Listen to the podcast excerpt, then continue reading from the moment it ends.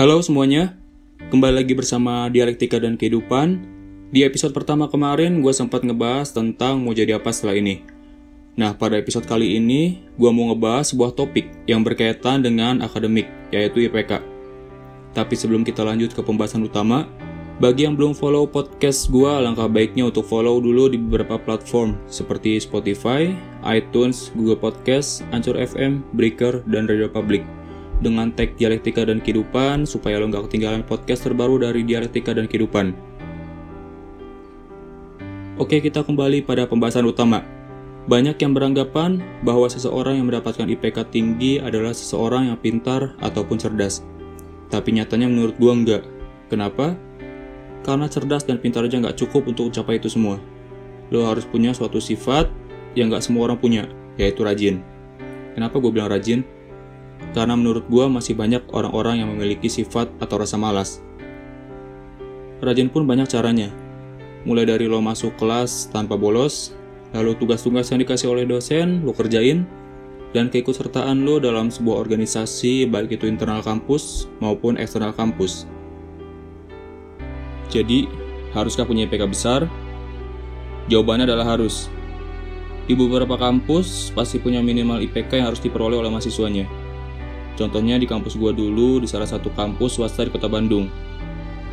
Punya batasan untuk IPK yaitu 2. Kalau mahasiswanya nggak bisa mendapatkan angka minimal 2, dalam jangka waktu yang telah ditentukan, maka dengan sangat terpaksa mahasiswa tersebut akan di drop out dari kampus dengan catatan mahasiswa tersebut udah nggak bisa lagi dituntun untuk menaikkan kualitas akademiknya. Terus lanjut, gue pernah dengar sebuah patah dari alumni gue. Dia bilang begini, IPK besar itu nggak menentukan kesuksesan, apalagi kalau IPK-nya kecil. Dan pada kenyataannya emang benar. Gini deh, gue ambil sebuah kasus pada beberapa perusahaan. Mereka pasti punya parameter untuk merekrut calon-calon penerus korporatnya ya kan? Salah satunya adalah minimum IPK. Jujur, gue pun nggak tahu kenapa pada beberapa perusahaan menetapkan standar IPK. Padahal menurut gue, kalau para job seekers mampu dan berkompeten, untuk bekerja pada perusahaan tersebut, why not? IPK terakhir gua bisa dibilang standar. Gua waktu pertama masuk kuliah punya mimpi supaya dapat gelar cum laude. Tapi berhubung cuma dapat 3,42, sedangkan cum laude-nya 3,51, ya apa boleh buat. Lagian gue kuliah bukan hanya sekedar mengejar IPK dan gelar cum laude. Tapi bagaimana gue bisa berguna bagi orang banyak dan menjalin banyak relasi pada siapa pun.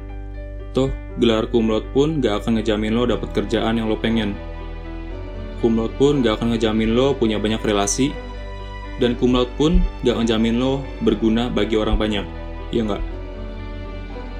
Kalau yang lo kejar itu cuma angka, anak sekolah pun bisa kejar angka sampai 100, bukan hanya 4. Kalau yang lo kejar itu gelar, bukankah gelar terakhir itu almarhum? Tapi kalau yang lo kejar itu bagaimana caranya menjadi orang yang berguna bagi orang terdekat lo dan berguna bagi bangsa dan alma mater, gue yakin nilai lo lebih dari sekedar IPK tinggi ataupun gelar cum laude. Jadi buat siapa pun yang lagi dengerin podcast gue saat ini, buka mata dan lihat kehidupan yang lebih nyata lagi. Kehidupan yang sebenarnya bukanlah tentang berlari, tapi berjalan. Karena hidup ini bukanlah sebuah pelarian, namun hidup ini adalah sebuah perjalanan.